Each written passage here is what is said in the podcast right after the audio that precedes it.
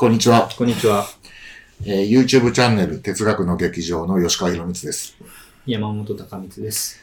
えー人文的、あまりに人文的の4月号。はい。はい。始めましょうか。はい。やりましょう。今回もね、はいお互いそれぞれ、えーこの1ヶ月ぐらいで読んだ本の中から気になったものをね、うん持ってきたとはいいうわけです。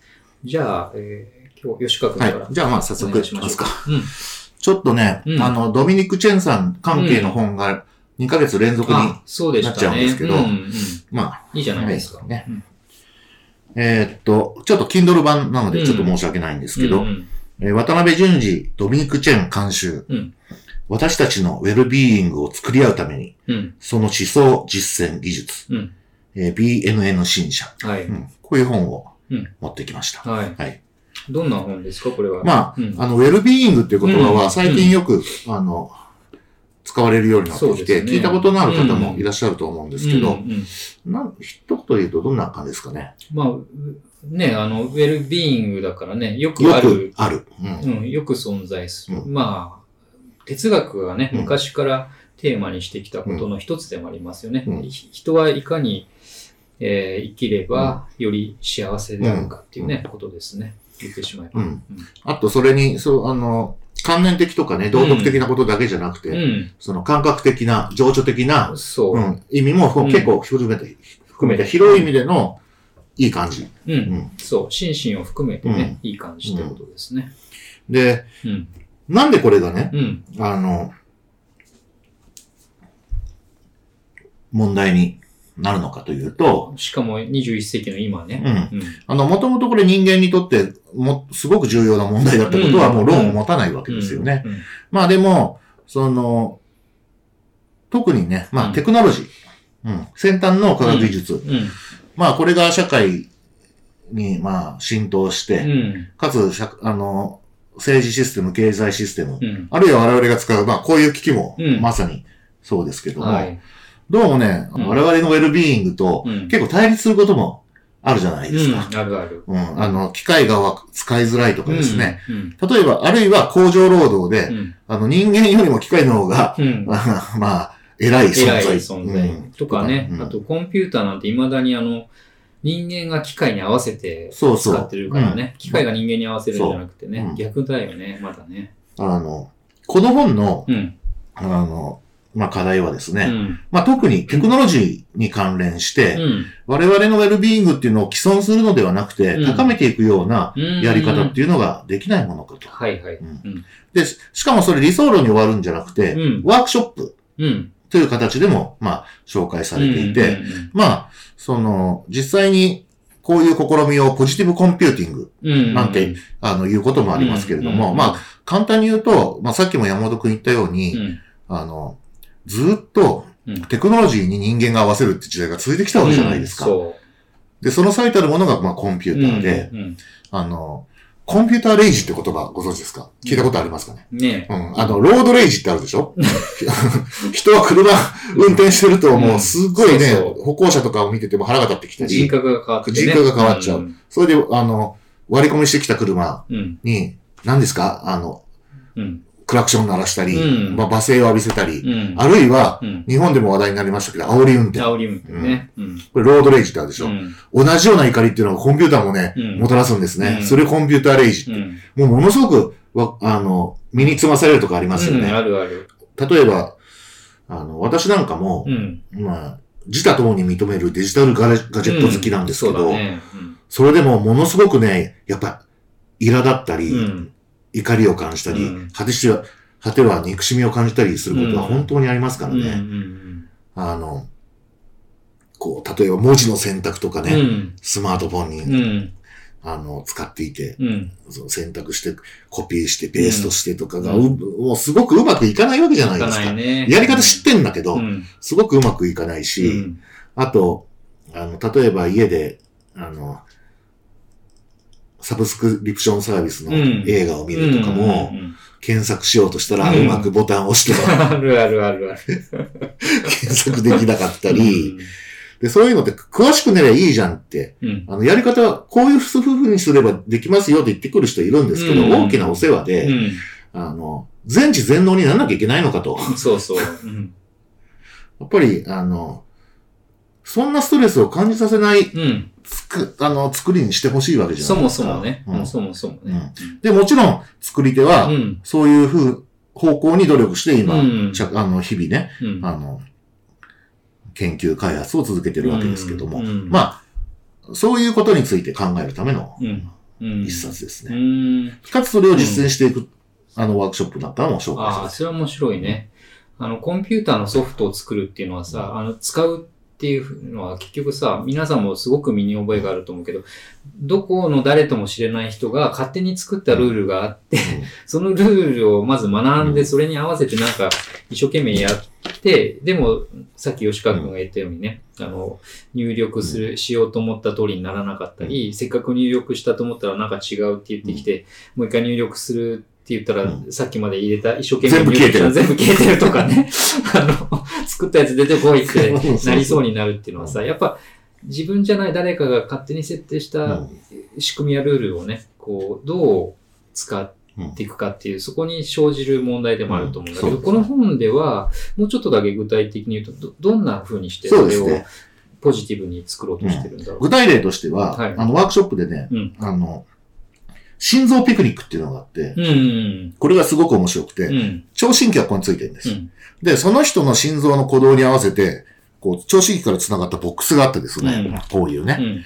で、ボックスがこう、鼓動するの。はいはいはい。で、これをまず自分で感じる。うん自分の鼓動を自分で感じる。かつ、それを隣のうん人に渡して、うん隣の人がに感じてもらう。吉川君の鼓動を私が感じる。うんで、あるいは山本くんの鼓動を私がこう感じる。うん。という形で、あの、テクノロジーを介して、その人の身体の状態とか感覚うん。っていうのを、うん。あの、分かり合うと。うん。で、そういうところから、うん。その、ウェルビーイングの設計っていうのを始める。べきで。これがね、うん。あの、一言で言うと身体性、例えばね、うんそういう言い方することがうん。あるんですけど、うん。そういっただけだと、うん。なんかちょっとマジックワードっぽいでしょ。そうね。うん浮いちゃうよね。そう、理屈の頭の中だけの話になっちゃうんだけど、うんそうじゃなくて、ウェルビーイング考えるためには、うん。まあ、実際に、あの、こういうワークショップをね、うん。することで、あの、マジックワードでなくなるわけじゃないですか。うん。そういう形で、その、なんていうかな、お互いの、うん。その、理屈だけじゃなくて身体性とか、うん。社会性、共同性みたいなうん。ものをこう、うん理解する。地に足のついた形でそれをやっていくわけうん。実感しながらね。うん。先月のあの人文的の動画でも話題になりましたけど、うん。分かり合いなさをうん。つなぐために。ううんん。まあ、基本的にね、人間っていうのは、あの、個体と個体がひかなり比較的、うん。あの、別々に存在するもので、うんアメーバとかと違って。うん。だから基本的に分かり合いなさっていうのがうんあるんだけど、うん人がそれぞれの、うん。あの、環世界に生きてるからね。そうだね。うん。それをこの、こういうデバイス一つうで、ん。ちょっと繋ぐことが、まあ、できると。うんで、これからの、その、テクノロジーやうんコンピューティングっていうのは、そういう視点から、ものを作っていくうん。べきなんじゃないのかと。ああ、面白いですうんね。しかも、その心臓ピクニックというのはね、言語で同じことは伝えようと思っても、なかなか、ちょっと難しいねけど、うんそれを本当に触覚を介してうん、こう、まさに感じてしまう状態にするわけだよね。これは技術を使って可能になると。うんだから、事実的、あるいは歴史的には、うん。多くの場合、先端のテクノロジーやコンピューティングっていうのは、うん。あの、基本的にウェルビーイングにて敵対するようなものうん。が多かったわけじゃないですか。うん。で、そうじゃないよと。うん。そうじゃないやり方もうん。できるようんっていうことの、まあ、第一歩と。うん。まあ、そんな形として位置づけることがいいですね。面白いですね。あの、そこからもう一回、こう、なんていうのかな。立ち戻って考えるとね、例えば SNS、Twitter なんかのね、うん SNS なんかも、いい使い、ウェルビーイングに資する使い方もできるけれども、でも全く逆のね、あの、なんていうのかな、イルビーイングというかね、悪いあり方にもし資する使い方ができてしまって、それは炎上したり、他人を攻撃したり、誹謗中傷したりっていうのも含めてなんだけどね。それってあの、じゃあ人間だけに任せとけば良くなるかっつったら到底良くならないというので、そこをまあ技術の力をウェルビーイングの方に向けてどうして、どうやってね、作り合えるかっていう、そういうテーマの本なわけですね。うんああ、それはいいですね。だから必要だ。ううんん。こういうことに関心のある人だけじゃなくて、人文系のう、ん。あの、文化に関心ある人や、うんあと技術者、う。うんんあとはまあ、起業家、うん。あの、ぜひぜひ必要な視点だと本当ですね、うん。サービスという意味でもね、あの、他のサービスと違う差別化をする上でうんも有効だと思いますね。うん。ありがとうございます。うんこのタイトルに、うん。あの表現されてるんですけど、うん私たちのウェルビーイングを作り合うためにと。うん。ちょっと一見、なんかまどろっこしい言い方だなとお感じになる方もいらっしゃると思うんですけど、うんこれには意味があって、うん。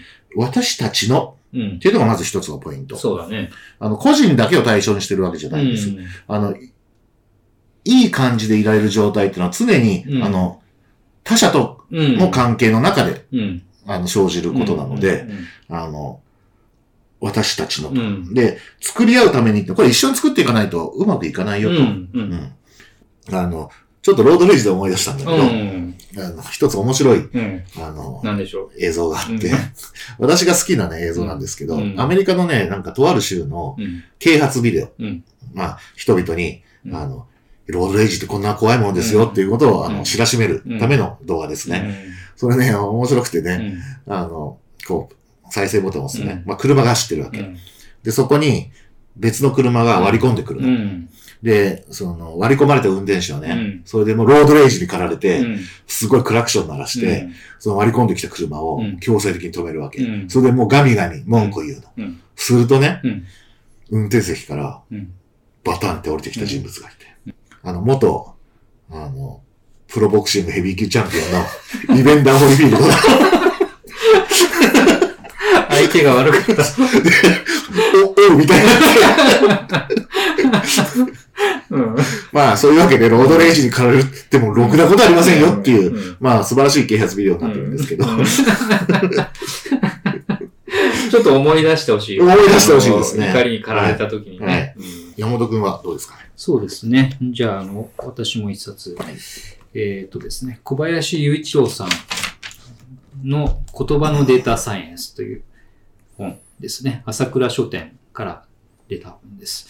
で、これは、あの、えっ、と、説明してしまうと、本当に説明は簡単で、要するに、えー言葉、私たちが使うね、えーまあ書き言葉が典型ですけど、そういう言葉をデータとしてたくさん集めて、その言葉の中にある特徴をですね、どうやってそのコンピューターを使って分析して抽出するかというね、そういう試みのことを、まあ、言葉のデータサイエンス。言言語を、えーデータとしてそれを分析するあのやり方ですね。そのやり方にどんな方法があるかをですね、えー解説した、まあ、入門書になっています。で、中身は、まあ、要するにですね、あの、なんていうのかな。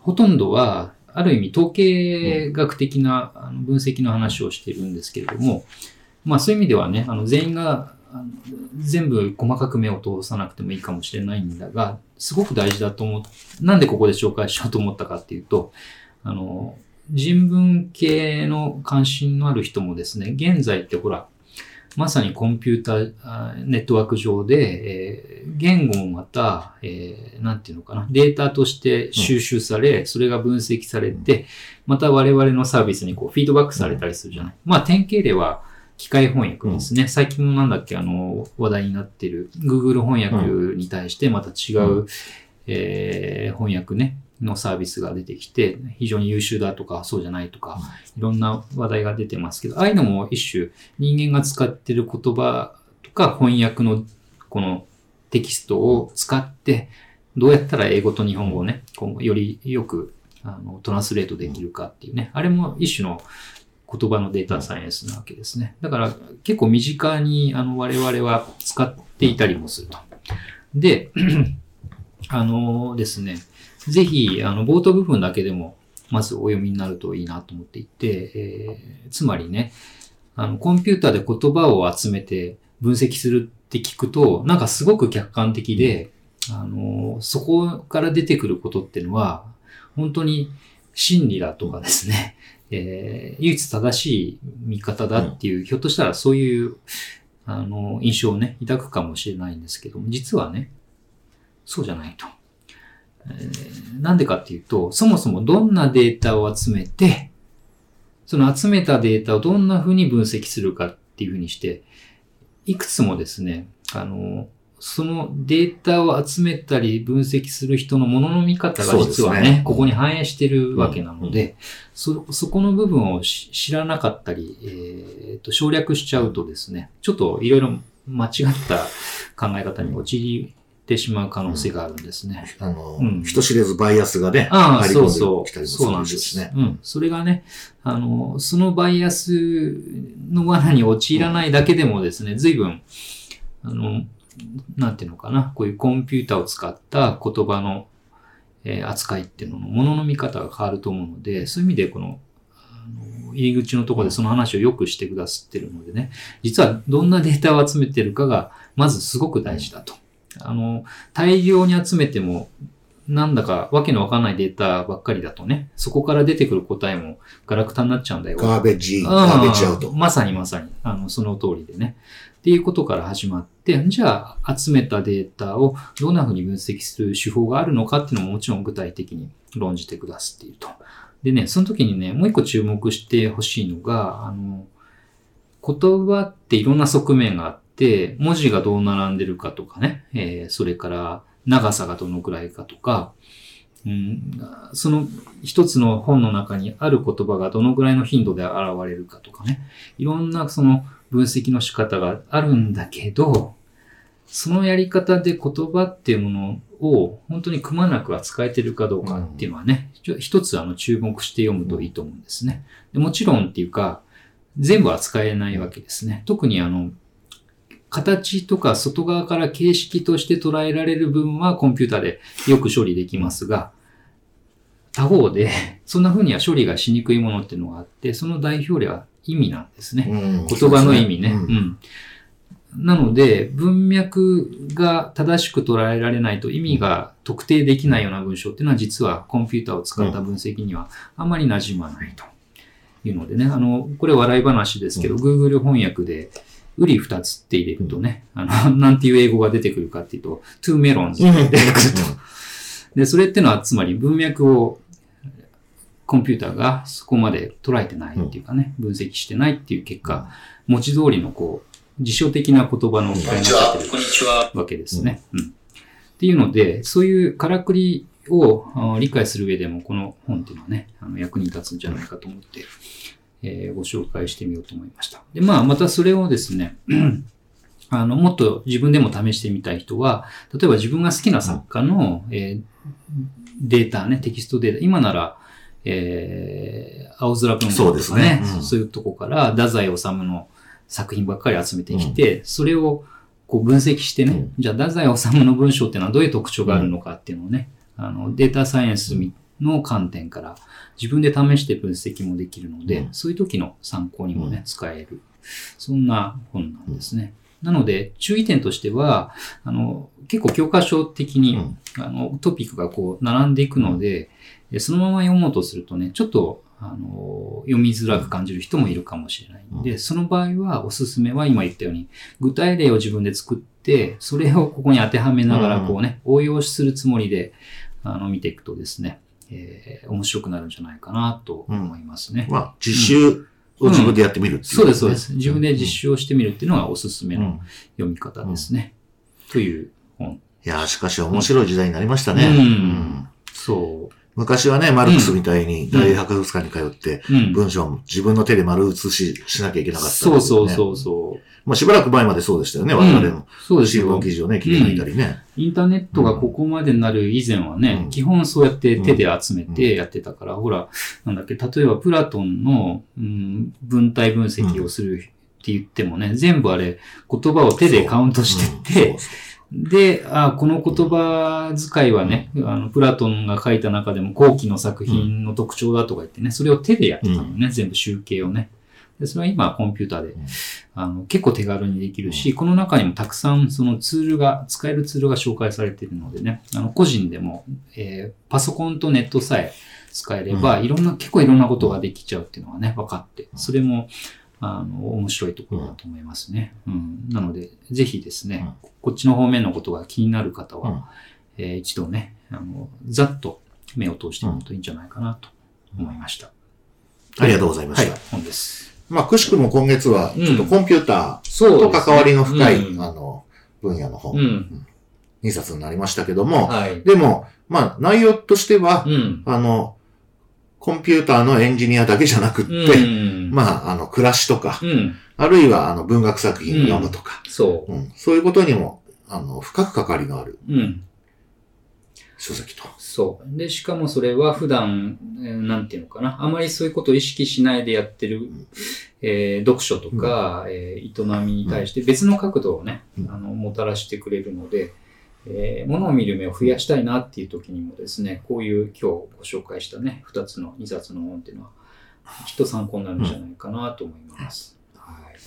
あの、この動画の概要欄に、うんえーリンクをうん。貼っておりますので、あの、詳細、あの、ご興味持たれた方はアクセスしてみてください。はい。